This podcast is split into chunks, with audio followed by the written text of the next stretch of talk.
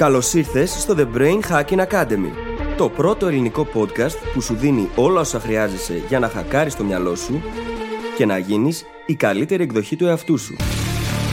Μαζί σου, η Φίλης Γαβριλίδου και ο Δημήτρης Γιώκας.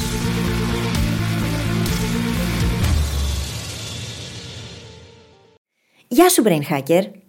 Ίσως να μην έχεις μάθει τις εξελίξεις ακόμη. Λοιπόν, το Brain Hacking Academy σταμάτησε επίσημα τη λειτουργία του στο επεισόδιο 200.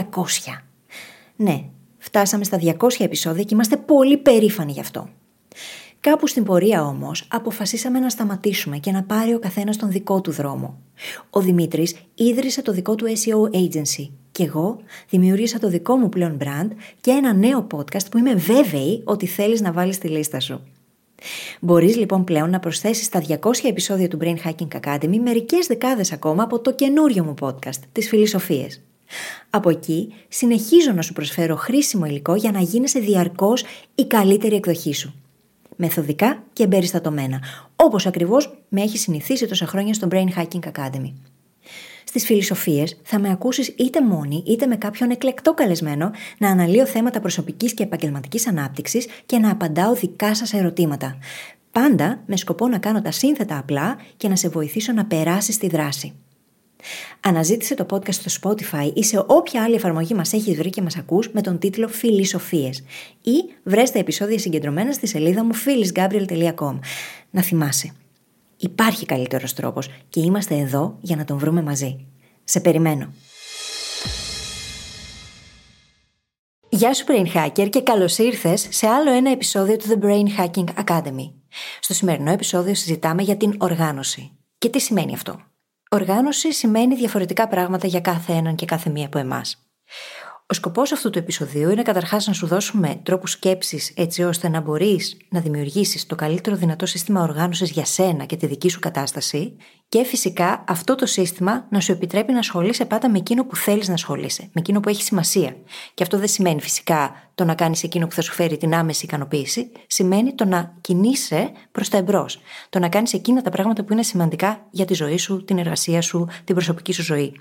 Θα μας ακούσει καταρχάς λοιπόν να συζητάμε για το πώς να αρχίσουμε να σκεφτόμαστε όλοι, έτσι ώστε να οδηγηθούμε στο να δημιουργήσουμε το καλύτερο δυνατό σύστημα ο καθένας για τον εαυτό του.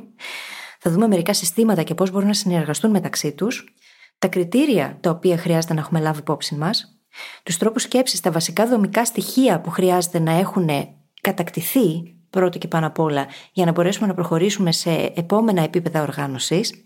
Γιατί χρειάζεται πάντα να θυμάσαι πως πρέπει να ξεκινάς από το πιο απλό, να το κατακτάς πρώτα και έπειτα να προχωράς παραπάνω.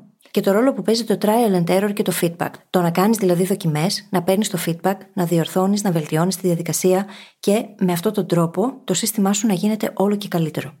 Ετοιμάσου λοιπόν για πολλές σημειώσεις. Δίνουμε πολλά πρακτικά εργαλεία και πρακτικούς τρόπους σκέψης για να μπορέσεις να δημιουργήσεις το καλύτερο δυνατό σύστημα για σένα. Και φυσικά να αρχίσεις να βάζεις τη ζωή σου σε μια υπέροχη τάξη που θα σου επιτρέψει να πετύχεις ακόμα περισσότερα πράγματα και να γίνεσαι διαρκώς η καλύτερη εκδοχή του εαυτού σου. Λοιπόν, δεν θα σε καθυστερήσω άλλο. Σου εύχομαι καλή ακροασή και τα λέμε στην άλλη πλευρά. Καλησπέρα Δημήτρη. Καλησπέρα φίλης, τι κάνεις; Είμαι καλά. Γενικά ε, χαίρομαι γιατί πλησιάζουν τα Χριστούγεννα σιγά σιγά, μπαίνουμε σε άλλο mode. Αυτό το mode είναι πάρα πολύ ωραίο. Χαίρομαι που δεν έχουν κλείσει τα πάντα όπως ήταν πέρυσι που δεν μπορούσαμε να πάμε σχεδόν πουθενά. Και σκέφτομαι και με τι θέλω να ασχοληθώ τώρα το επόμενο διάστημα. Το οποίο όμως να μην έχει να κάνει με δουλειά, να είναι κάτι το οποίο να αγαπώ απλά να κάνω μόνο και μόνο γιατί έτσι. Και η αλήθεια είναι ότι έπεσε αρκετή δουλειά το τελευταίο διάστημα, οπότε το χρειάζομαι αυτό για να ισορροπήσει κάπως η κατάσταση. Εσύ πώς είσαι; Καταρχάς, η αλήθεια είναι ότι κουραστήκαμε πάρα πολύ αυτό το τελευταίο διάστημα και σίγουρα χρειαζόμαστε και ξεκούραση άμεσα, αλλά και να κάνουμε κάποιες επιλογές για να μην κατακλυζόμαστε τόσο πολύ από τη δουλειά και να αφήνουμε την ξεκούραση απ' έξω, όπως έχουμε κάνει το τελευταίο διάστημα. Οπότε, όπως καταλαβαίνετε, και εγώ είμαι Κουρασμένος, αυτή ήταν η λέξη που θα χρησιμοποιούσα περισσότερο από όλα. σω το πιο ενδιαφέρον είναι να πούμε ότι είμαι λίγο προβληματισμένος. Με ακούγατε τον τελευταίο καιρό να λέω ότι είναι μια καλή περίοδος χωρίς μεγάλα προβλήματα και προσπαθώ πάρα πολύ να τη χαίρομαι. Αλλά ανακάλυψα ότι μέσα σε αυτό μπήκα και λίγο σε μια αυτόματη συμπεριφορά. Και σταμάτησα να ακούω τα συναισθήματά μου, το οποίο είναι η αυτόματη μου συμπεριφορά, γιατί είχα τη λογική ότι όλα πάνε καλά, δεν έχω προβλήματα. Και όλο αυτό γύρισε λίγο boomerang, τίποτα το τρομερό, αλλά αρκετά ώστε να με προβληματίσει. Και αυτή τη στιγμή δουλεύω συνειδητά στο να ξαναγυρίσω να έχω αυτή τη σύνδεση με το συναισθηματικό μου κόσμο, να ξεκουραστούμε και λίγο. Αλλά μην μας παρεξηγήσετε που μιλάμε για κούραση κτλ. Είμαστε πάρα πολύ καλά. Ναι, είμαστε καλά, είμαστε καλά. Απλώς ε, δεν είναι πάντα εύκολο να κρατήσει την ισορροπία. Και χρειάζεται πάρα πολύ επίγνωση. Εννοείται πως οι περισσότεροι, αν όχι όλοι μας, θα πέσουμε ξανά σε default συμπεριφορέ, ειδικά αν οι ρυθμοί γίνουν λίγο γρήγοροι. Λίγο γρήγοροι. Πόσο οξύμορο σχήμα. Και πρακτικά αυτό που έχω ανάγκη τώρα είναι να κάνω λίγο diffuse, να κάνω μερικά βήματα πίσω, να ασχοληθώ με πράγματα τα οποία με ενδιαφέρουν απλά και μόνο για το creative κομμάτι τους, το θέατρο συγκεκριμένα, και να μην εστιάσω σε πράγματα τα οποία να έχουν να κάνουν και με δουλειά ταυτόχρονα. Που είναι και τα δύο σημαντικά έτσι, γιατί με αυτόν τον τρόπο ανοίγει το μυαλό. Και μπορεί να δεχτεί περισσότερη πληροφορία και να δημιουργήσει και περισσότερα. Καλά, εντάξει, λες για τα χόμπι στα δημιουργικά και σκέφτομαι αυτή τη στιγμή ότι στην ξεκούρασή μου δεν έχω καταφέρει να χρησιμοποιήσω ούτε τη γυμναστική ούτε την κιθάρα, γιατί πήγα και τραυματίστηκα στην προπόνηση. Τραυμάτισα ναι. τους καρπούς μου και αυτή τη στιγμή είμαι στην ανάρρωση. Ευτυχώς σε κάμια εβδομάδα, λίγο παραπάνω, θα έχω επανέλθει.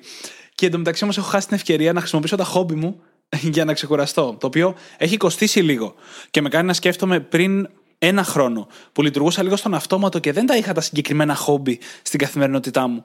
Σε τι επίπεδα διάθεσης και ενέργειας λειτουργούσα; Αναρωτιέμαι. Καλή ερώτηση αυτή. Εγώ προσωπικά στη θέση σου θα ανέτρεχα στο journal μου στις συγκεκριμένες καταχωρήσεις. Οπότε από εκεί θα είχα μια πάρα πολύ ωραία πηγή ενημέρωσης και πληροφόρησης για το τι συνέβαινε αυτό το διάστημα, το αντίστοιχο διάστημα ένα χρόνο πριν. Ξέρεις τι νιώθω ότι χάνει αυτή η διαδικασία με τις παλιές καταγραφές; Δεν υπολογίζει το hedonic adaptation. Mm-hmm. Γιατί πιθανότατα, αν με ρώταγες τότε πώς νιώθω, θα σου απάνταγα 7 στα 10. Και αν με ρωτήσεις σήμερα πώς νιώθω, πιθανότατα θα σου απάνταγα 7 στα 10. Mm-hmm.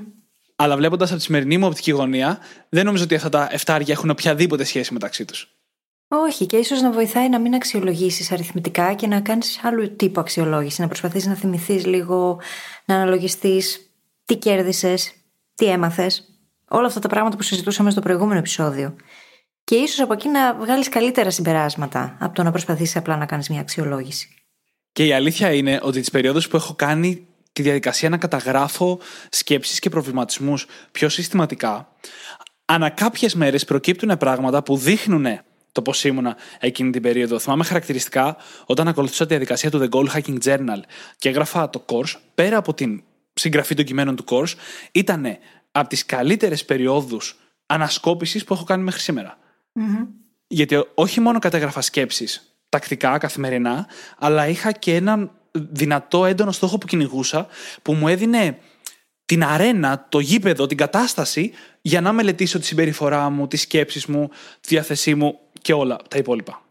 Και γι' αυτό βοηθάει το να είναι ξεκάθαρα τα πράγματα και οργανωμένα μέσα στο μυαλό μας πρώτα, έτσι ώστε να μπορούμε να κάνουμε αυτή την αξιολόγηση μέρα με τη μέρα και να έχουμε feedback σε πραγματικό χρόνο.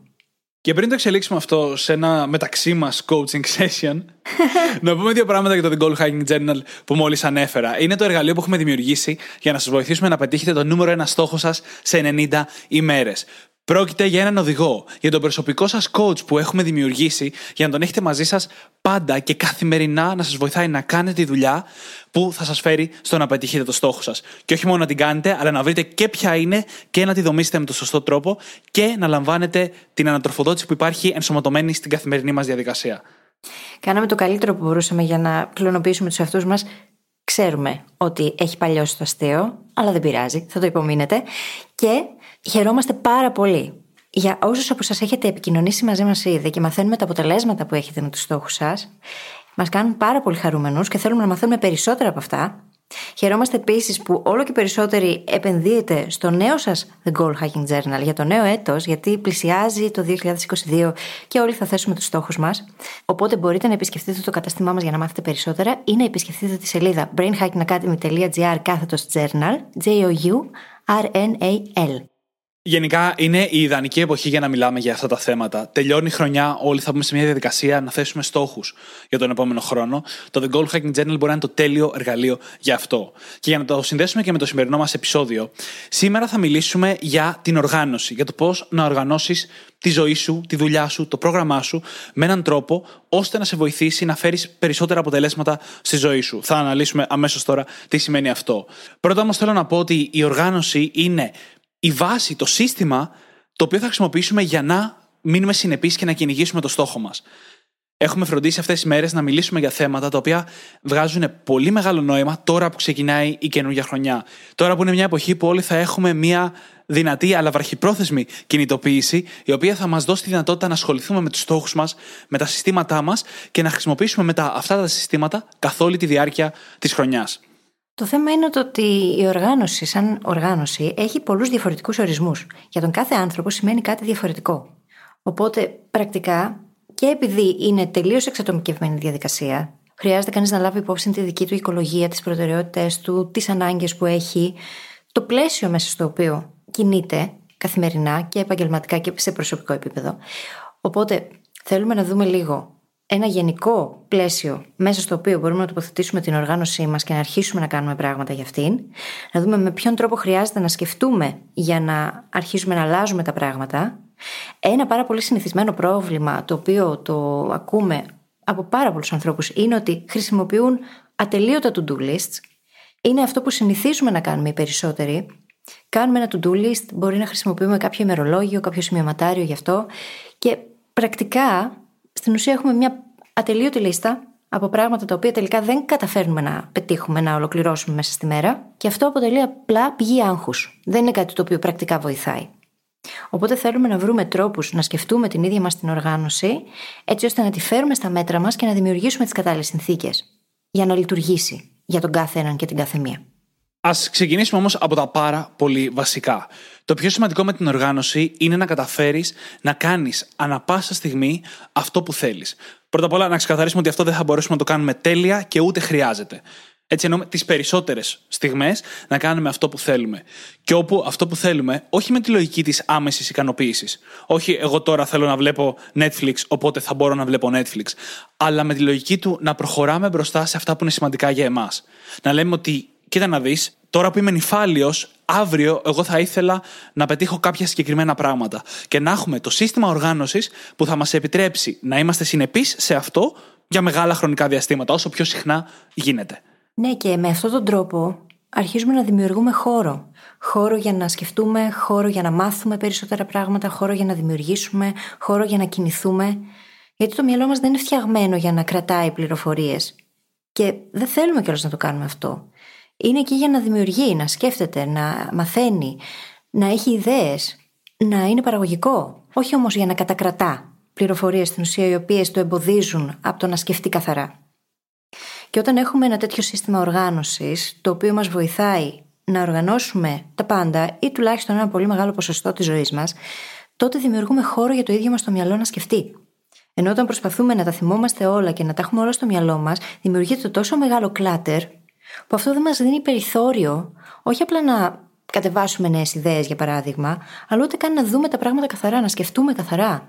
Ούτε καν να δούμε ποια πράγματα είναι προτεραιότητες για μας και ποια δεν είναι. Οι επιλογές μας οι ίδιες δεν γίνονται από μια σωστή βάση όταν δεν έχουμε αυτό το χώρο.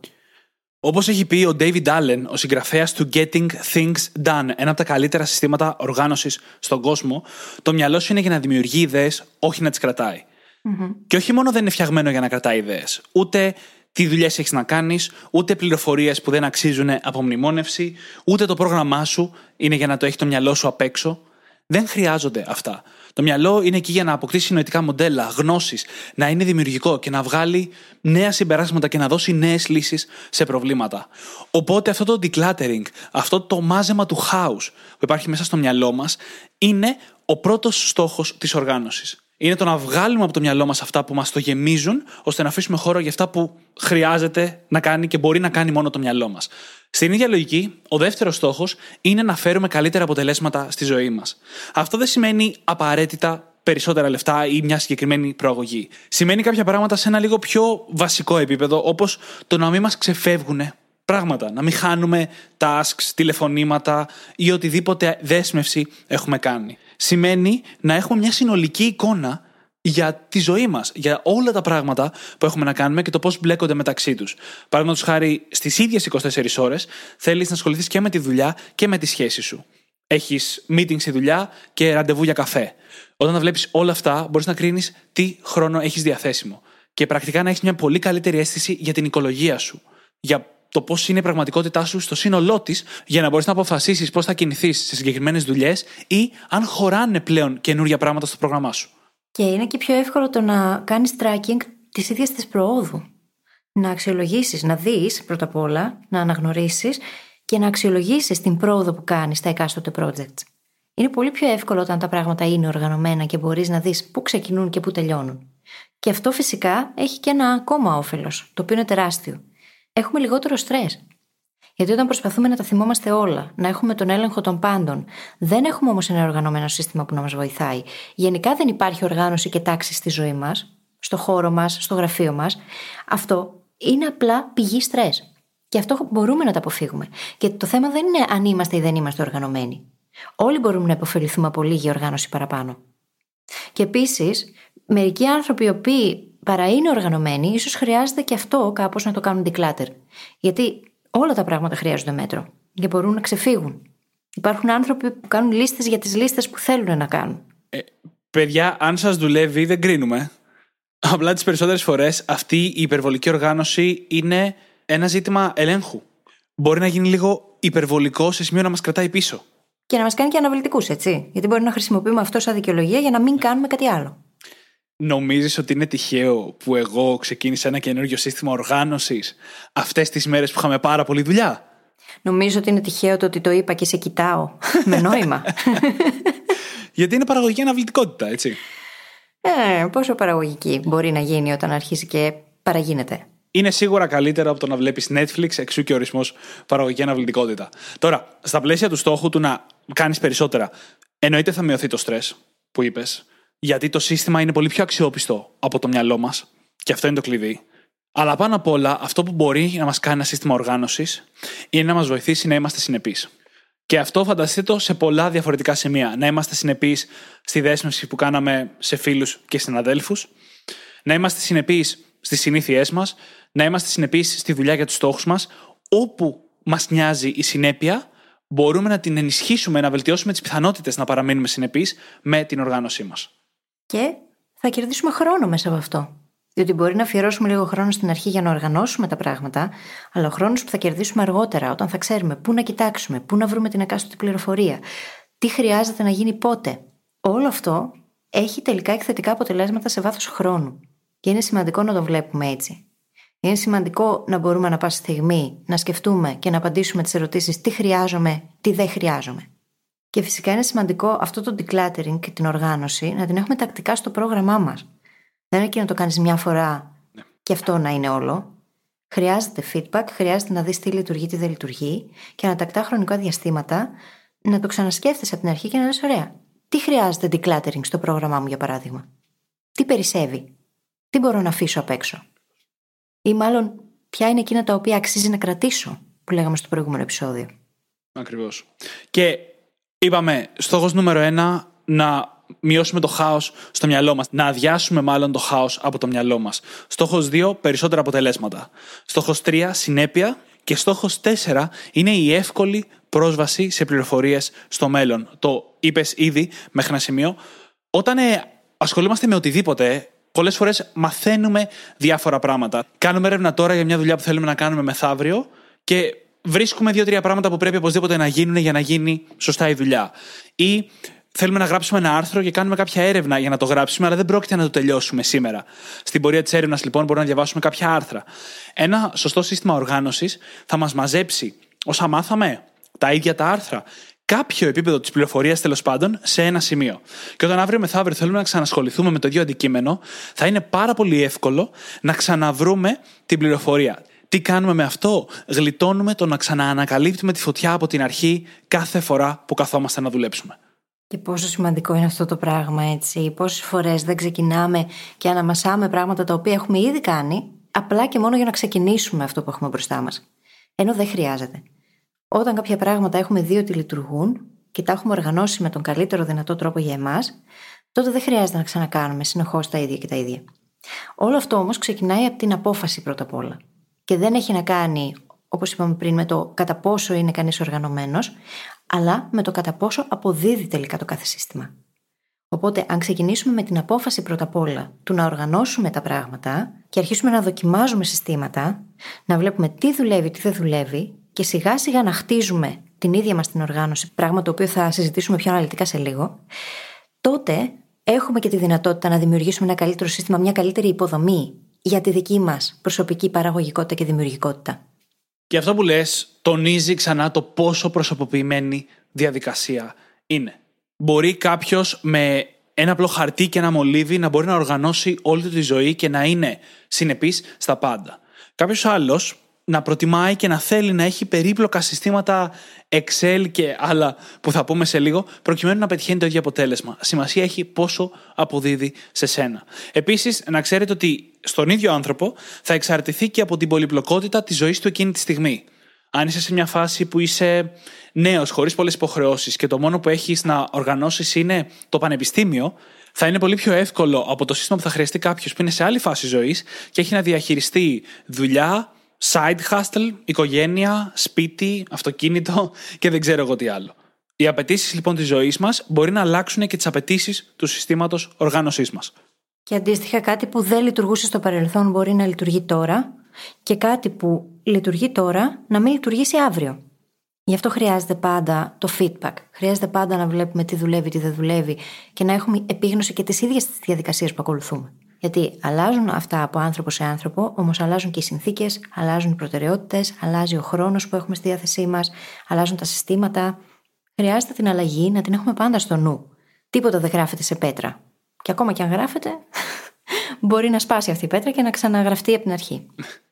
Πραγματικά, πραγματικά. Και ας αρχίσουμε να βλέπουμε κάποιες βασικές αξίες, κάποιες βασικές έννοιες για το πώς θα προσεγγίσουμε το σύστημα οργάνωσής μας. Το πρώτο απ' όλα είναι το trial and error, ο πειραματισμός.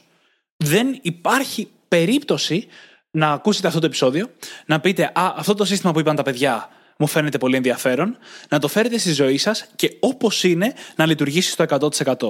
Το θέμα με την οργάνωση, και αυτό που δεν καταλαβαίνουμε οι περισσότεροι στην αρχή, είναι ότι αν δεν μας ταιριάζει σχεδόν απόλυτα, δεν θα το κρατήσουμε. Γιατί κυριολεκτικά προσπαθούμε να φτιάξουμε ένα σύστημα επέκτασης του μυαλού μας. Δηλαδή, όπως λειτουργεί το μυαλό μας, θέλουμε να κολλήσουμε ένα σύστημα πάνω του, απλά για να αυξήσουμε τη μνήμη του. Για να αποφορτήσουμε λίγο το φορτίο που κουβαλάει μέσα το μυαλό μας. Άρα λοιπόν πρέπει να ταιριάζει με τον τρόπο που λειτουργούμε. Για να το πετύχουμε αυτό, θέλει πειραματισμό. Θέλει δοκιμές ξανά και ξανά και ξανά και θα γίνουν συνεχώς λάθη και θα χαθεί το σύστημα και θα μείνει πίσω και θα περάσουμε περιόδους που δεν νιώθουμε ότι είμαστε οργανωμένοι, μέχρι να φτάσουμε σε κάτι που θα λειτουργεί. Θα είναι μπανταρισμένο με πολύ μονοτική ταινία, αλλά θα λειτουργεί. Και επίσης, είναι πολύ πιθανό να πέσουμε παρόλο που λειτουργεί το σύστημα σε default συμπεριφορές. Και αυτές κάπως να μας πάνε πίσω.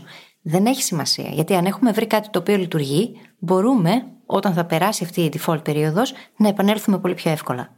Γιατί η ζωούλα συμβαίνει. Και μπορεί να συμβεί το οτιδήποτε και να σε ρίξει, να σε τραβήξει προς τα πίσω, να μείνει συναισθηματικά σε φάση, να συνεχίσει να οργανώνεσαι όπως οργανωνόσουν πριν.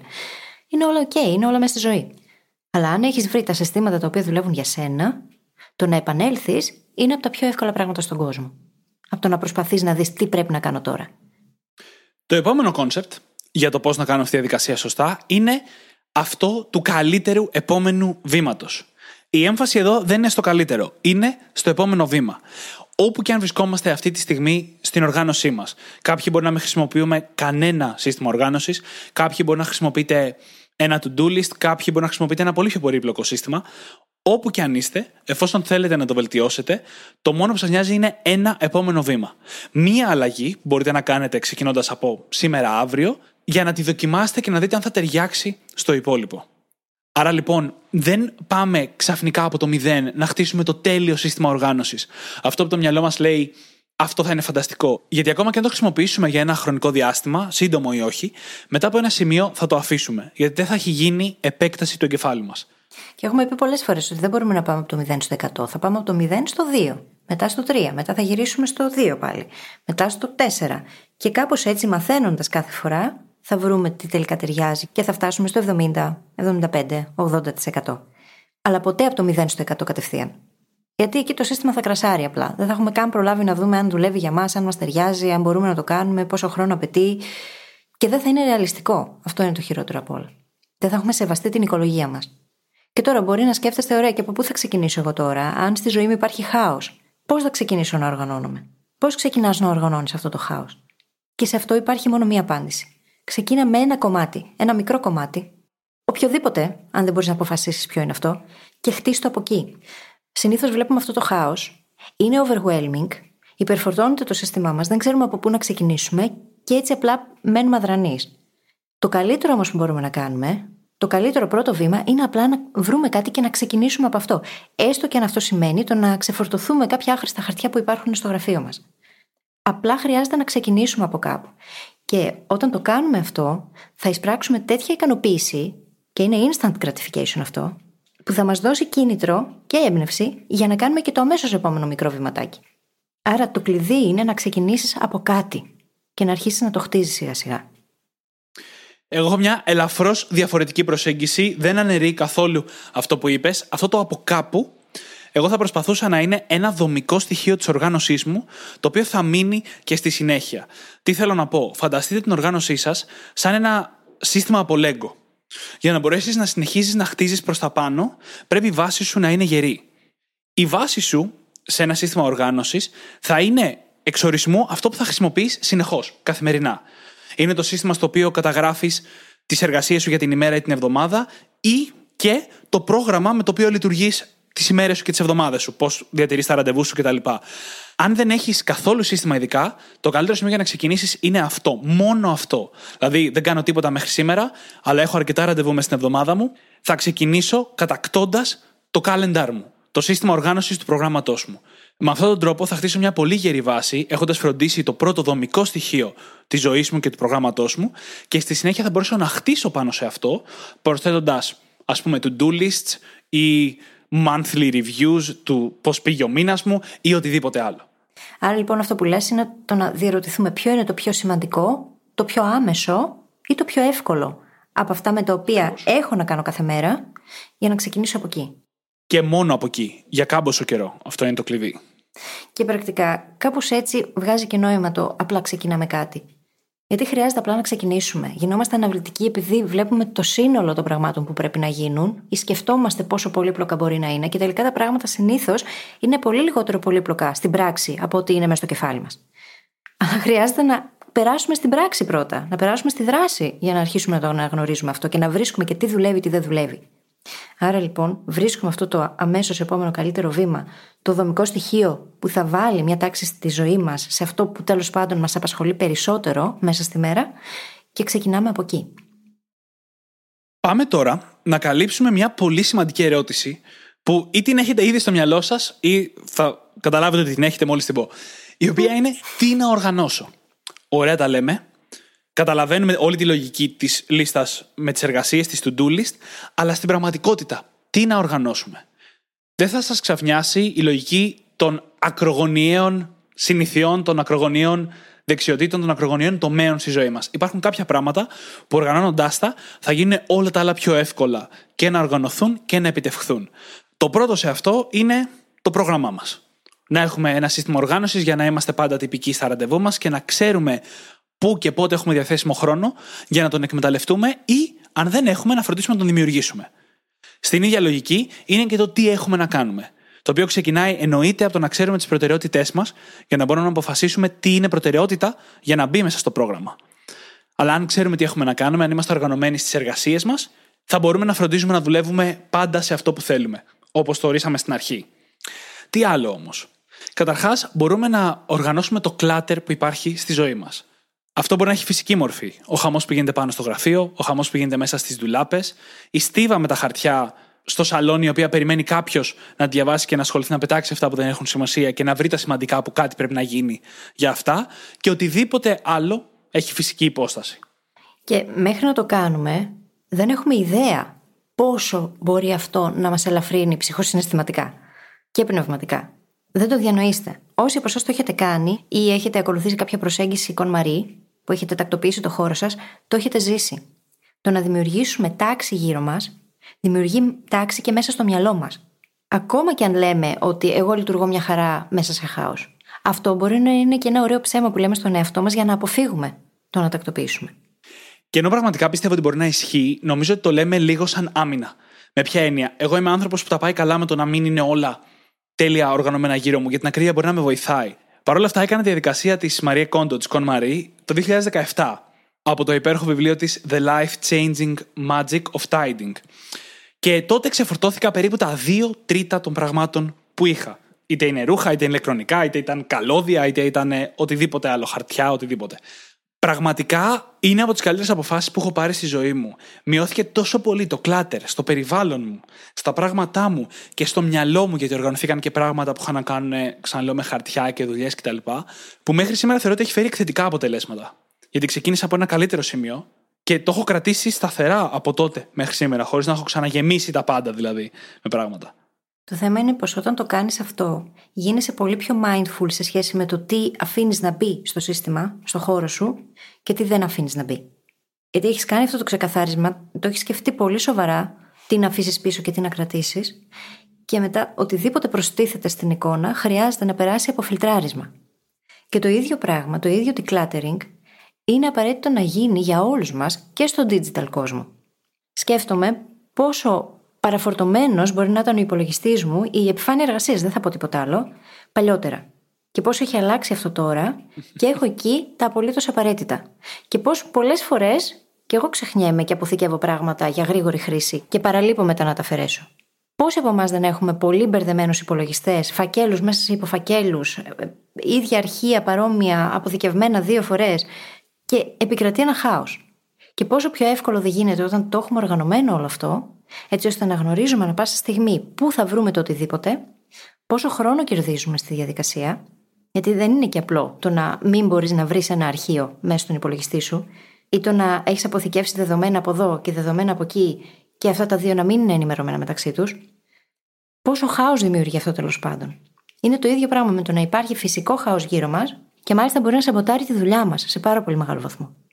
Είμαι ο άνθρωπος που κάποτε είχα την επιφάνεια εργασίας μου γεμάτη με αρχεία από άκρη σ' άκρη και είχα κατεβάσει μετά προγραμματάκι το οποίο χώριζε την επιφάνεια εργασίας σε παράθυρα στα οποία μπορούσες να σκρολάρεις μέσα.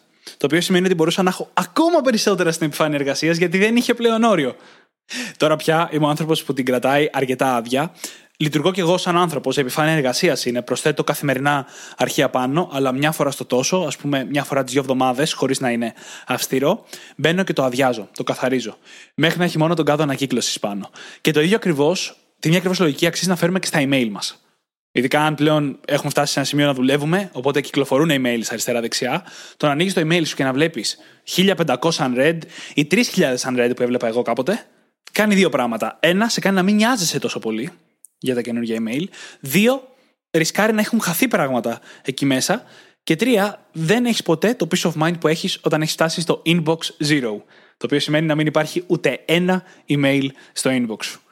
Και πάλι αυτό κάθομαι μια φορά στο τόσο, ας πούμε, κάθε δύο-τρει εβδομάδες, ξανά χωρίς να είναι αυστηρό. Πλέον μου έχει γίνει συνήθεια να το κάνω όταν φτάνω, ας πούμε, τα 150 unread, κάθομαι και το καθαρίζω. Κάπως ναι, έτσι. Ναι, γιατί εκεί, επειδή έχει υπάρξει ήδη αυτό το peace of mind, αρχίζει και σε ενοχλεί. Οπότε αυτό που σου ενοχλεί το παρατηρείς και θες να τα αλλάξεις. Ενώ όταν το αφήνουμε και ξεφεύγει από τον έλεγχό μας, αρχίζει και να μας ενδιαφέρει και λιγότερο. Και κάπως αυτό μετατρέπεται μετά σε φαύλο κύκλο, αποτελεί όμως ταυτόχρονα και πηγή άγχους για πάρα πολλούς από εμάς. Όταν βλέπεις ότι είναι αδιάβαστα 3.000 και emails, υποσυνείδητα δημιουργείται άγχος. Και ξέρεις και τι άλλο, δεν είναι scalable. Δεν μπορείς να το επεκτείνεις αυτό. Πες ότι σήμερα έχεις 3.000 unread, αλλά με το σύστημά σου είσαι on top, είσαι εκεί για κάθε καινούργιο email που έρχεται, ώστε να ξέρεις αν πρέπει να ασχοληθείς ή όχι. Αν αύριο μεθαύριο θέλεις να αυξήσεις τις δραστηριότητές σου, ας πούμε ότι τρέχεις δικιά σου επιχείρηση και ανοίγεις πολλές συνεργασίες ή οτιδήποτε, και έρχονται ξαφνικά δεκαπλάσια email κάθε μέρα, και δεν διατηρείς μια συνήθεια του να καθαρίζεις το email σου και να το έχεις καθαρό, είσαι σίγουρος ότι θα έχεις τόνο σου σε όλα; Είσαι σίγουρος ότι δεν θα σου ξεφύγει τίποτα; Τα συστήματα οργάνωσης, ένα από τα πράγματα που κάνουν και δεν το είπαμε στην εισαγωγή, είναι το να μας δίνουν τις βάσεις για να επεκταθούμε και σε μεγαλύτερα επίπεδα. Αν με το τωρινό σύστημα, ειδικά αν δεν έχουμε καθόλου, πρόκειται σε λίγο να εκραγούν όλα γιατί δεν μπορούμε να τα διαχειριστούμε. Με ένα σύστημα οργάνωσης, αυτό το σημείο έκρηξης πάει πιο μακριά. Μπορούμε να διαχειριστούμε περισσότερα. Μάλιστα, στον επαγγελματικό κόσμο υπάρχει ένα σημείο που σαν άτομο πλέον δεν μπορείς άλλο και εκεί έρχεται η λογική του γραμματέα. Προσθέτεις δηλαδή και άλλον άνθρωπο στο σύστημα οργάνωσής σου για να μπορείς να πας ακόμα πιο πέρα το σημείο έκρηξης. Και πάει λέγοντας. Ξεκάθαρα, ξεκάθαρα. Και είναι η ίδια λογική που ακολουθούμε όταν μιλάμε για τη δύναμη της θέλησης. Εκεί χρειαζόμαστε συστήματα για να μας βοηθήσουν να αποδώσουμε, γιατί δεν υπάρχει δύναμη της θέλησης. Και εδώ βάζουμε τα ίδια συστήματα να λειτουργήσουν, έτσι ώστε να μην χρειάζεται να τα έχουμε όλα στο μυαλό μας. Να μην χρειάζεται να βιώνουμε αυτό το μόνιμο στρες ότι κάτι δεν έχει γίνει, όμως δεν μπορώ να σκεφτώ τι μπορεί να είναι αυτό. Όλοι ζούμε με αυτή την αίσθηση. Και γι' αυτό το λόγο, το να μπούμε σε μια διαδικασία να οργανώσουμε τα πράγματα είναι ιδανικό για κάθε έναν και κάθε μία από εμάς. Η επόμενη κατηγορία είναι η ίδια η δουλειά μας. Πόσα πράγματα κάνουμε ή δεν κάνουμε μέσα στη μέρα, τα οποία πολλές φορές γίνονται απλά επειδή μπήκαν στο πρόγραμμα, χωρίς να τα έχουμε οργανώσει όμως. Και η δουλειά μας δεν είναι το πρόγραμμά μας. Το πρόγραμμα είναι μια πιο ευρεία κατηγορία πραγμάτων. Είναι όλα όσα κάνουμε μέσα στη μέρα. Η δουλειά αυτή καθ' αυτή έχει διάφορα tasks, έχει διάφορες κατηγορίες δραστηριοτήτων που μπορούν να γίνουν batch. Και πολλές φορές δεν έχουμε μπει στη διαδικασία να σκεφτούμε τι χρειάζεται να γίνεται, τι μπορεί να γίνει μαζί με κάτι άλλο. Όταν αυτό αρχίσουμε και το οργανώνουμε, ενδεχομένως να απελευθερώσουμε και χρόνο και χώρο μέσα στο πρόγραμμα για να μπορέσουμε να πετύχουμε και περισσότερα πράγματα. Ακριβώς. Ακριβώς. Και βλέπετε τη λογική των σημαντικών κομματιών για να οργανώσουμε. Ένα άλλο πολύ σημαντικό είναι τα οικονομικά μας. Τα οικονομικά μας είναι ένα τεράστιο κεφάλαιο. Οι περισσότεροι άνθρωποι κινούμαστε λίγο στον αυτόματο. Έχουμε ένα εισόδημα, στην καλύτερη περίπτωση φροντίζουμε να μην ξοδεύουμε παραπάνω από αυτό και κινούμαστε με αυτήν την αρκετά απλή λογική. Αλλά μπορούμε να έχουμε πιο οργανωμένα τα οικονομικά μας, ειδικά αν είναι λίγο πιο περίπλοκα. Αν τα έξοδά μας είναι περίπλοκα, αν έχουμε δάνεια, αν έχουμε περισσότερες από μία πηγή εισοδήματος. Σε όλες αυτές τις περιπτώσεις, λοιπόν, το να οργανώσουμε τα οικονομικά μας είναι κλειδί για να μπορούμε να κάνουμε καλύτερες επιλογές με τα χρήματά μας, να αποπληρώσουμε πιο γρήγορα τα δάνεια ή οποιοδήποτε άλλο στόχο έχουμε. Και εννοείται, για να κλείσουμε και το τι να οργανώσω, μπορούμε πάντα να οργανώσουμε και πιο μικρές κατηγορίες, πιο συγκεκριμένες, οι οποίες ταιριάζουν για μας εκείνη την περίοδο.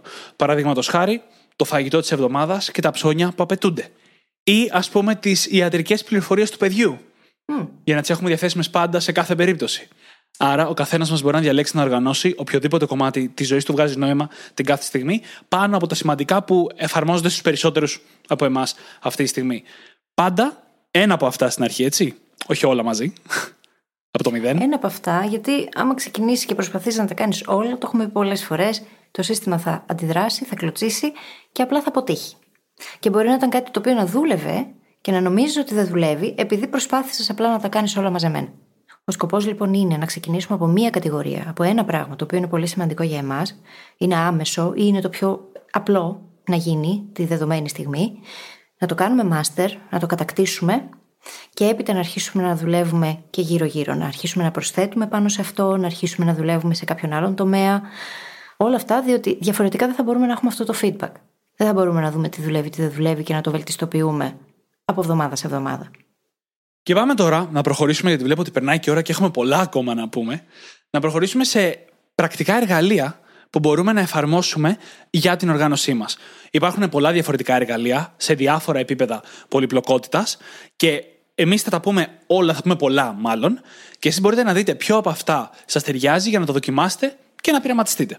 Πριν πω τα ίδια τα εργαλεία, θα πω το εξής. Είναι μια πολύ καλή στρατηγική στα πλαίσια της οργάνωσης να διαλέξετε ένα σύστημα και να μείνετε με αυτό για κάποιο καιρό. Εμείς πρώτοι είπαμε να πειραματιστείτε, αλλά στην προκειμένη περίπτωση το να πειραματιστώ αλλάζοντας συνέχεια συστήματα δεν πρόκειται να βοηθήσει. Γιατί όσο καλά και να ξεκινήσουμε, αν δεν δώσουμε χρόνο σε ένα σύστημα, δεν θα μπορέσει να γίνει μέρος της διαδικασίας μας και της συνήθειάς μας. Και δεν θα μπορούμε να έχουμε και αρκετά δεδομένα έτσι ώστε να έχουμε πολύτιμο feedback. Πώς θα βρεις το feedback αν δεν έχεις δεδομένα; Να έχεις δει τι σου ταιριάζει, τι λειτουργεί, τι δεν λειτουργεί, πώς λειτουργεί καλύτερα δεν θα τα έχεις. Οπότε χρειάζεται μια περίοδος δοκιμής αυτό το trial and error. Δεν είναι κάτι το οποίο θα γίνει από τη μια μέρα στην άλλη. Το πρώτο λοιπόν επίπεδο συστημάτων είναι το απλό, έτσι. Είναι αυτό με το χαρτί. Για την ακρίβεια έχω γράψει το χαρτί και τα post-its. Το οποίο όλοι ξέρουμε, δεν χρειάζεται να το περιγράψω πάρα πολύ. Έχεις μπροστά σου ένα χαρτί, ένα μολύβι, ένα στυλό, κάποια post-its και με βάση αυτά οργανώνεις τις δουλειές που έχεις να κάνεις, γράφεις πάνω και σβήνεις τα tasks που έχεις τελειώσει. Μπορεί να γράψεις στο πλάι τη λίστα για τα ψώνια, Ό,τι και να γίνει, χρησιμοποιείς απλά ένα χαρτί ή περισσότερα. Αυτό το σύστημα, καταρχάς, να ξέρετε, είναι πολύ αποδοτικό αν δουλεύεις σταθερά στο ίδιο σημείο κάθε μέρα. Δηλαδή, αν δουλεύεις μόνο από το σπίτι και έχεις το γραφείο σου και πάνω στο γραφείο σου έχεις και το χαρτί στο οποίο σημειώνεις τα tasks σου κτλ. Αυτό μπορεί να λειτουργήσει πολύ καλά. Γιατί όποτε το χρειαστείς, θα είναι εκεί. Αντίθετα, αν αλλάζεις τοποθεσίες αρκετά ή αν κάνεις πράγματα και στο γραφείο και στο σπίτι, ας πούμε, εκεί αρχίζουν τα προβλήματα γιατί θα υπάρχουν φορές που δεν θα το έχεις μαζί σου και θα το χρειάζεσαι. Να ξεκαθαρίσουμε ότι αυτό το επίπεδο συστημάτων έχει και πολλές άλλες παραλλαγές πέρα από το κλασικό χαρτί και post-it. Α πούμε, και η Τζούλια και οι φίλοι πλέον χρησιμοποιούν ένα εργαλείο που λέγεται Infinite Book. Είναι ένα τετράδιο, στο οποίο πάνω μπορείς να γράψεις με ένα ειδικό στυλό και σβήνει. Οπότε σαν να έχεις ένα λευκό πίνακα μαζί σου όπου και να βρίσκεσαι. Είναι φανταστικό, δεν μπορείτε να φανταστείτε τι χαρά έχουμε που το χρησιμοποιούμε. Η Τζούλια περισσότερο από μένα, έχω να πω, γιατί το χρησιμοποιεί και περισσότερο καιρό. Είναι όμως πάρα πολύ πρακτικό. Σου δίνει στην ουσία τη δυνατότητα να το χρησιμοποιείς σαν πρόχειρο, να μην έχεις το άγχος του τι θα γράψω, πού θα το γράψω, πώς θα το οργανώσω. Να σημειώνεις οτιδήποτε θελήσεις, πολύ εύκολα. Να μην έχεις το άγχος ότι δες πόσο χαρτί χαλάω, πάλι, άμα είσαι και λίγο οικολόγος. Και να μπορείς να το χρησιμοποιήσει ξανά και ξανά και ξανά. Έξω και ονομάζεται Infinite Book, το άπειρο βιβλιαράκι. Εννοείται ότι στην ίδια λογική μπορούμε να χρησιμοποιούμε και ένα λευκό πίνακα στον τοίχο, αν είμαστε σε ένα μέρος πάντα όταν δουλεύουμε. Στο ίδιο επίπεδο πολυπλοκότητας είναι, ας πούμε, και το να χρησιμοποιούμε τις σημειώσεις του κινητού. Έτσι, το οποίο έχει και τη δυνατότητα να το μεταφέρουμε παντού μαζί μας, αλλά δεν έχει καμία πολυπλοκότητα. Απλά εκεί που είμαι, σημειώνω κάτι. Μπορεί να έχω μια σημείωση για τα tasks και μια σημείωση για κάποιες πληροφορίες, ή να έχω 5-6 ας πούμε, και αυτό είναι το σύστημά μου. Όλα αυτά μπορούν να δουλέψουν πάρα πολύ καλά. Για χρόνια, πριν αποφασίσω να ανεβάσω ένα επίπεδο την οργάνωσή μου, χρησιμοποιούσα το κλασικό χαρτί και στυλό πάνω στο γραφείο. Θα είχα πάντα έτσι δύο-τρία χαρτιά κάτω από το πληκτρολόγιο και θα είχα πάνω σημειωμένα διάφορα πράγματα που έπρεπε να γίνουν ή πληροφορίες για αυτά τα οποία δούλευα εκείνη την περίοδο. Στη συνέχεια, λοιπόν, μεταφέρουμε όλο αυτόν τον κόσμο σε ηλεκτρονική μορφή. Το οποίο μπορεί να είναι ένα πάρα, πάρα πολύ δυνατό εργαλείο. Πριν πω τα εργαλεία όντως μπορούμε να το κάνουμε και πώς μοιάζουν αυτά, θα πω το μεγαλύτερο πρόβλημα για μένα και ο λόγος που ενώ το δοκίμασα στο παρελθόν το είχα αφήσει και τώρα μόλις τον τελευταίο καιρό το ξαναπροσπαθώ. Το πρόβλημα ήταν ότι για να φτάσω από που είμαι μέχρι τη σημείωσή μου, μπορεί να είχα ανοίξει 15 καρτέλες στο Chrome, τρία παράθυρα και σε γενικές γραμμές είχα άπειρους περισπασμούς στον υπολογιστή πριν μπορέσω να φτάσω στην εφαρμογή που χρησιμοποιούσα για να οργανώνω τον εαυτό μου. Αντίθετα, με το χαρτί δεν το είχα ποτέ αυτό. Και με αυτό πάμε να δούμε τα ίδια τα συστήματα. Τότε χρησιμοποιούσα το Evernote, μια εφαρμογή που μπορείς να κάνεις σημειώσεις, να βάλεις tags, ετικέτες δηλαδή στις σημειώσεις σου και μπορείς να δημιουργήσεις ένα ολόκληρο σύστημα οργάνωσης. Mm-hmm. Όπως και όλα τα συστήματα που θα πω τώρα, έχεις δυνατότητα να το χρησιμοποιήσεις από κάτι πολύ απλό, όπως είναι οι εφαρμογές στο κινητό, σε λίγο πιο δυνατό, έως ένα πραγματικά πολύπλοκο σύστημα οργάνωσης. Μπορεί να βοηθήσει πάρα πολύ το Evernote, διότι μπορείς να το έχεις καταρχάς σε όλες τις συσκευές. Εμένα προσωπικά με έχει βοηθήσει σε έρευνα για άρθρα, για βιβλία, για να μπορέσω να έχω όλες μου τις σημειώσεις μαζεμένες με ετικέτες, έτσι ώστε να κατηγοριοποιούνται και να μπορώ να τα βρίσκω πολύ πιο εύκολα αργότερα. Μπορείς να συνεργαστείς με άλλους πάνω σε συγκεκριμένα ναι. αρχεία. Μπορείς να δημιουργήσει διαφορετικούς φακέλους για το κάθε τι. Ένα τέτοιο σύστημα που σου επιτρέπει να κρατάς τα πάντα σε ένα μέρος μπορεί να βοηθήσει πάρα πολύ έτσι ώστε να μην ψάχνεις, να μην χάνεσαι, να βρίσκονται όλα συγκεντρωμένα σε ένα σημείο. Για παράδειγμα, το copywriting έχει ειδικό φάκελο στο δικό μου Evernote. Και έχω εκεί μέσα παραδείγματα, δείγματα γραφής, άρθρα τα οποία έχω διαβάσει και με έχουν βοηθήσει. Και με τον ίδιο τρόπο προσεγγίζω και οτιδήποτε άλλο μαθαίνω, οργανώνοντάς το μέσα στην εφαρμογή. Στην ίδια κατηγορία, αλλά σε διαφορετική λογική, είναι λογισμικά όπως το Asana, το Monday, το Basecamp, γενικά λογισμικά στα οποία καταγράφεις εργασίες. Σε αυτά τα λογισμικά, τι κάνεις για αρχή; Φτιάχνεις ένα task, του δίνεις έναν τίτλο, του δίνεις μια ημερομηνία μέχρι την οποία πρέπει να έχει τελειώσει, μπορείς να γράψεις μια περιγραφή, να αφήσεις σχόλια, να ανεβάσεις αρχεία. Σου επιτρέπει λοιπόν να οργανώσεις όλα όσα έχουν να κάνουν μια συγκεκριμένη δουλειά σε ένα σημείο. Με ελάχιστη φαντασία μπορείς να προσαρμόσεις αυτό το σύστημα για να κρατάς κάπου και σημειώσεις, με ένα task, ας πούμε, το οποίο δεν έχει όντως ημερομηνία ολοκλήρωσης. Επίσης, μπορείς να συνεργαστείς με ανθρώπους, γι' αυτό φτιαχτήκανε αυτά τα εργαλεία, και σου δίνει τη δυνατότητα να έχεις ένα πολύ οργανωμένο σύστημα για να παρακολουθείς και τις δουλειές σου και όλα τα υπόλοιπα που συζητάγαμε νωρίτερα. Τώρα, αυτή την περίοδο, εγώ ξεκίνησα να χρησιμοποιώ ένα λογισμικό που το κοιτάω χρόνια, αλλά δεν είχα πάρει την απόφαση και θέλω να δω πώς θα μου δουλέψει. Είναι σε πολύ πρώιμα στάδια ακόμα, το οποίο λέγεται Notion. Και με βάση αυτά που έχω δει μέχρι τώρα, είναι ένας ιδανικός συνδυασμός και των δύο. του Evernote και του Asana.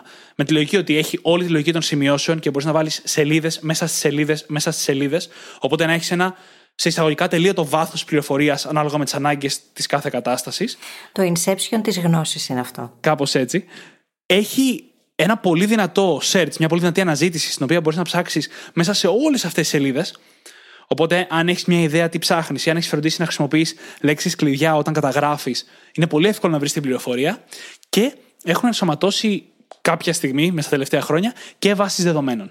Αρκετά απλές. Έχει τρόπο να μεταφέρεις αυτά που έχει συγκεντρώσει στο Evernote, για παράδειγμα, στο ίδιο το Notion. Ναι, νομίζω κιόλας ότι έχει uh, import from Evernote. Α, αυτό είναι πάρα πολύ ωραίο. Ναι. Είναι όντως και αν σκεφτείς ότι πολλοί χρήστες του Evernote πιο παλιά σιγά σιγά πάνε στο Notion γιατί είναι το καινούριο έτσι πιο πετυχημένο εργαλείο, βγάζει νόημα να έχουν αυτή τη λογική. Τώρα λοιπόν που μετατρέψαμε και τη φίλη σε Notion user, συνεχίζω λέγοντας ότι έχουν ενσωματώσει πλέον και βάσεις δεδομένων. Το οποίο σημαίνει ότι μπορείς να πάρεις οτιδήποτε θέλεις, είτε αυτό είναι βιβλία που θες να διαβάσεις, είτε δουλειές που έχεις να κάνεις, και να φτιάξεις ένα αρκετά απλό, είναι πολύ εύκολο το πρόγραμμα, ένα αρκετά απλό πινακάκι, και με βάση αυτό να μπορείς να δεις τις δουλειές που έχεις να κάνεις σήμερα, να δεις τις δουλειές που ταιριάζουν σε ένα συγκεκριμένο project και πολλά ωραία πράγματα. Για την ώρα, εγώ προσπαθώ να μείνω μακριά από την πολυπλοκότητα, γιατί είμαι άνθρωπος που αν προσπαθήσει θα το κάνει πολύ περίπλοκο και μετά δεν θα το χρησιμοποιώ. Οπότε είμαι και εγώ στα στάδια τώρα που ανακαλύπτω πώς θα μου δουλέψει αυτό το εργαλείο. Το σημαντικό είναι ότι μπορεί με τέτοια εργαλεία η οργάνωσή μας να έχει κάποια χαρακτηριστικά που μας βοηθούν. Που ανάλογα με τον χρήστη, με τις ανάγκες του και με το τι θέλει να πετύχει, αυτή η οργάνωση μπορεί να έχει διαφορετικά επίπεδα. Αλλά είναι ωραίο το να έχεις βάλει tags σε κάθε εργασία, σε κάθε κομμάτι γνώσης που μπορεί να έχεις βάλει μέσα σε αυτό το σύστημα. Το να μπορεί να έχεις ένα weekly view, να μπορείς να δεις την εβδομάδα σου ή το μήνα σου, τι έγινε εκεί, τις σημειώσεις που κράτησες, τα tasks που ολοκληρώθηκαν. Όλα αυτά μας δίνουν περισσότερες δυνατότητες, διότι μπορούμε να έχουμε περισσότερο feedback. Μπορούμε να δούμε και να αξιολογήσουμε τι έγινε, τι δεν έγινε. Μπορούμε να δούμε ποια πράγματα μπορεί να έχουν μείνει πίσω. Να έχουμε δηλαδή μια πολύ καλύτερη εποπτεία και να μπορούμε να κάνουμε track την ίδια μας την πρόοδο σε όσα μας ενδιαφέρουν πάρα πολύ. Ένα άλλο σύστημα τώρα, το οποίο ήταν το σύστημα που εγώ χρησιμοποιούσα για πάρα πολλά χρόνια, τα τελευταία χρόνια, πριν προσπαθήσω τώρα να ξαναγυρίσω στο ψηφιακό, είναι το σύστημα του bullet journaling. Το οποίο τι είναι στην πραγματικότητα, έχει ένα τετράδιο με τελίτσες, από εκεί βγαίνει και το bullet journaling, στο οποίο καταγράφεις αρχικά με ένα συγκεκριμένο σύστημα που περιγράφεται στο βιβλίο The Bullet Journal Method του Ryder Carroll, του δημιουργού του Bullet Journaling. Καταγράφεις λοιπόν με ένα συγκεκριμένο τρόπο αυτά που έχεις να κάνεις, τη σκέψη σου, τα events σου, τα ραντεβού σου κτλ. Σου δίνει όμως τη δυνατότητα να δημιουργήσεις σελίδες για οποιαδήποτε κατάσταση θέλεις στη ζωή σου. Θες μια σελίδα για να παρακολουθείς τις συνήθειές σου; Μπορείς να βρεις template στο Ιντερνετ. Θέλεις μια σελίδα για τις ιατρικές πληροφορίες του παιδιού σου; Και γι' αυτό υπάρχει template στο Ιντερνετ ή μετά από ένα σημείο μπορείς να το δημιουργήσεις και μόνος σου. Και ίσως το ακόμα πιο ενδιαφέρον είναι ότι είναι το μόνο αναλογικό σύστημα που έχω βρει το οποίο έχει ενσωματωμένες διαδικασίες για να θυμάσαι tasks που ήταν στο παρελθόν. Δηλαδή κάτι που έχει να το κάνεις πριν μια εβδομάδα και δεν το κάνει ποτέ. Αν απλά τα γράφεις σε χαρτιά και post-its και αυτό το post-it δεν είναι μπροστά σου, πάει, ξεχαστήκανε. Ενώ το bullet journaling έχει διαδικασίες για να το αποφύγεις αυτό. Και είναι κάτι το οποίο το χρησιμοποιώ και εγώ τώρα. Εγώ χρησιμοποιώ και digital συστήματα και αναλογικά. Οπότε έχοντας το bullet journal, το οποίο καταρχάς το κουβαλάω πάντα μαζί μου, το έχω πάντα μαζί μου αν πάω κάπου, που σημαίνει ότι μπορώ να κάνω σημειώσεις μέσα εκεί, να δημιουργήσω κάποιο κομμάτι του bullet journal για κάποιο συγκεκριμένο θέμα και να κάνω σημειώσεις, να κρατώ τις σημειώσεις μου όλες εκεί, όλες μου τις σκέψεις. Μπορώ να έχω όλο μου το πλάνο, να έχω το εβδομαδιαίο πλάνο, το μηνιαίο πλάνο, είναι όλα μαζεμένα σε ένα μέρος, χωρίς να χρειάζεται να εγχώνω με το πού θα γράψω τι και αν θα μείνουν κενέ σελίδες, δεν θα μείνουν κενέ σελίδες και πώς θα το οργανώσω, γιατί το εξατομικεύεις, το χρησιμοποιείς με τον τρόπο που εσένα βολεύει καλύτερα και το δημιουργείς όπως προχωράς, δεν είναι δηλαδή ένα στατικό σύστημα, όπως θα ήταν ένα ημερολόγιο για παράδειγμα που χρησιμοποιούμε οι περισσότεροι, και αυτό μπορεί να βοηθήσει πάρα πολύ. Και όταν συνδυάζεται με digital συστήματα και συνεργάζονται αυτά μεταξύ τους, όπως το Google Calendar για παράδειγμα, το οποίο το χρησιμοποιώ για τα tasks και για να κάνω time blocking, μετά απλοποιείται και η κατάσταση πολύ παραπάνω. Όταν έχεις μάθει να τα συνδυάζεις όμως, έτσι. Γιατί αυτό τώρα όλο μπορεί σε κάποιον να φαίνεται πάρα πολύ πολύπλοκο. Για μένα είναι απλά η καθημερινότητά μου. Ε, ναι. Ισχύει. Και εγώ στην αρχή δεν το πίστευα ότι θα διατηρήσω, παιδιά, το bullet journal, αλλά κρατώντας το βασικό κανόνα του να μην προσπαθήσω ποτέ να το κάνω όμορφο, γιατί είναι μεγάλη παγίδα. Ναι, ναι, αυτή. Χάνεις πολύ χρόνο. τα κατάφερα για πάρα πολλά χρόνια να λειτουργήσω με αυτό το σύστημα. Και τώρα απλά κάνω ένα πείραμα για κάτι λίγο πιο ψηφιακό, για την ευκολία του να δουλεύω από παντού, χωρίς να έχω το άγχος να το κουβαλάω μαζί και αν έχω όλη την πληροφορία. Αν και το Bullet Journal συγκεκριμένα έχει και εφαρμογή, η οποία σου δίνει δύο πολύ χρήσιμες δυνατότητες. Η μία είναι να καταγράφεις κάποια tasks όταν είσαι στον δρόμο, ώστε να τα περάσεις μετά στο Bullet Journal, άρα να μην έχεις την ανάγκη να τα καταγράψεις κάπου αλλού, να είναι όλα σε ένα οικοσύστημα. Και δύο, να βγάλεις φωτογραφίες, σελίδες από το journal σου και να τις έχεις πάντα μαζί σου μέσα στην εφαρμογή, με αποτέλεσμα και αν κάποια φορά δεν έχεις το ίδιο το journal μαζί σου, να έχεις τη δυνατότητα να έχεις πρόσβαση σε όλα τα σημαντικά. Αυτό θα πει λύνω τα προβλήματα του πελάτη μου. Πραγματικά έτσι. Ναι, ορισμός. Ορισμός. και για να κλείσουμε και λίγο γρήγορα τα συστήματα. Αρχικά είπε τη λέξη Google Calendar και λέω πώς μας ξέφυγε να το πούμε πριν στα ψηφιακά. Πραγματικά. Ένα σύστημα ημερολογίου, το Google Calendar είναι η δικιά μας προτίμηση, είναι, κατά τη γνώμη μου, σχεδόν απαραίτητο στοιχείο ενός συστήματος οργάνωσης. Εννοείται ότι μπορούμε να διαχειριστούμε τα ραντεβού μας και στο Bullet Journal, αλλά ένα τέτοιο σύστημα διαχείρισης χρειάζεται οπωσδήποτε. Γιατί τα ραντεβού είναι αυτά που ορίζουν όχι μόνο το να είμαστε συνεπείς σε αυτά, αλλά και το χρόνο που έχουμε διαθέσιμο πέρα από αυτά για να τον εκμεταλλευτούμε. Και θέλουμε να το ξέρουμε αυτό, να το βλέπουμε εύκολα μπροστά μας. Και το βλέπουμε εύκολα, διότι υπάρχει ένα εβδομαδιαίο σύστημα. Έχουμε τη δυνατότητα καταρχάς να αλλάξουμε σε πραγματικό χρόνο τα δεδομένα στο Google Calendar. Αν κάτι χρειάστηκε περισσότερο χρόνο να το διορθώσουμε και να γράψουμε το σωστό χρόνο που μας πήρε, να αλλάξουμε τα ραντεβού, να τα τοποθετήσουμε σε άλλη μέρα, άλλη ώρα, να κρατήσουμε σημειώσεις μέσα σε αυτό και στο τέλος της εβδομάδας να πάμε να κοιτάξουμε το σύνολό της και να δούμε τι πήγε καλά, τι δεν πήγε, τι υπολογίσαμε σωστά, τι χρειαζόταν, λίγη περισσότερη σκέψη ενδεχομένως και όλο αυτό να γίνει feedback μετά και να οργανώσουμε την επόμενη εβδομάδα καλύτερα. Ακριβώς. Και τέλος, ένα σύστημα που κουμπώνει πάνω σε όλα τα συστήματα που είπαμε και χρησιμοποιείται εδώ και δεκαετίες και θεωρώ ότι για να χρησιμοποιείται ακόμα κάποια αξία θα έχει, είναι το color coding. Το να κωδικοποιούμε και να ομαδοποιούμε την πληροφορία σε αυτά τα συστήματα με χρώμα. Όλα τα ψηφιακά συστήματα το προσφέρουν αυτό πάρα πολύ εύκολα. Στα αναλογικά μπορούμε να το κάνουμε αυτό με ένα highlighter. Η λογική είναι ότι όταν κοιτάω μια σελίδα ή μια λίστα από tasks ή ένα calendar, να μπορώ να δω μια γρήγορη ματιά πώς μοιάζει η εβδομάδα μου, πώς μοιάζουν οι εργασίες μου. Αν είναι, ας πούμε, πορτοκαλί όλα της δουλειάς και κίτρινα τα κοινωνικά ραντεβού και οι σχέσει μου κτλ., μπορώ να ξέρω να πάσα στιγμή σε τι να αφιερώσω το χρόνο μου και πώς να δομήσω το πρόγραμμά μου. Νομίζω πως αυτό βοηθάει επειδή υπάρχει οπτικοποίηση στη μέση, που μας το κάνει πιο εύκολο. Και μέσα από την οπτικοποίηση ξέρουμε και σε τι mode χρειάζεται να είμαστε. Για παράδειγμα, για μένα στο calendar το coaching είναι πάντα πράσινο. Οπότε αυτό με βοηθάει και στο να κάνω batching καλύτερα. Να οργανωθούν και να μπουν όλα μαζί σε ένα σημείο. Να μην χρειάζεται να κοιτάω τι είναι αυτό τώρα εκεί, τι έχω βάλει πριν από αυτό. Όταν είναι ίδιο χρώμα, σημαίνει ότι μπορούν να μπουν και σαν κατηγορία μαζί. Αντίστοιχα, το μπλε είναι πάντα το BHA. Και πάντα εκεί μπορώ και καταλαβαίνω τι είναι τι, σε τι mode είμαι, σε τι mode χρειάζεται να μπει το μυαλό μου κάθε φορά και πώς να το ομοδοποιήσω καλύτερα. Και εννοείται ότι μπορούμε να χρησιμοποιήσουμε color coding και για άλλες κατηγοριοποιήσεις, όχι μόνο σε ποιο project ανήκουν, όπως ας πούμε τι είναι επίγον, τι μπορεί να γίνει και πιο μετά και τι δεν έχει καθόλου διορία. Είναι απλά όποτε αποφασίσουμε να το πιάσουμε. Μπορεί να χρησιμοποιηθεί λοιπόν με πολλούς τρόπους για να μας βοηθήσει στο σύστημα οργάνωσής μας. Τώρα, πάμε γρήγορα να δούμε κάποια δομικά στοιχεία που προκύπτουν από αυτά τα συστήματα. Γιατί όποιο σύστημα και να έχεις, είναι κάποια βασικά πράγματα που θα σε βοηθήσουν σε όποιο σύστημα και να διαλέξεις. Αρχικά, η διαχείριση του προγράμματος. Το είπαμε πριν λίγο. Το να έχεις ένα calendar, ένα ημερολόγιο, ένα σύστημα για να παρακολουθείς το πρόγραμμά σου και τα ραντεβού σου, έτσι ώστε να ξέρεις ανά πάσα στιγμή και τι έχεις να κάνεις, αλλά και το χρόνο που έχεις διαθέσιμο για να κάνεις τα πράγματα που δεν μπαίνουν σε ραντεβού. Αντίστοιχα, ένα πολύ δομικό στοιχείο είναι η διαχείριση των to-do. Να ξέρεις δηλαδή τις εργασίες που έχεις να κάνεις γενικά, ιδανικά να έχεις διαχωρίσει και αυτές που έχεις να κάνεις αυτή τη βδομάδα ή αυτή την ημέρα.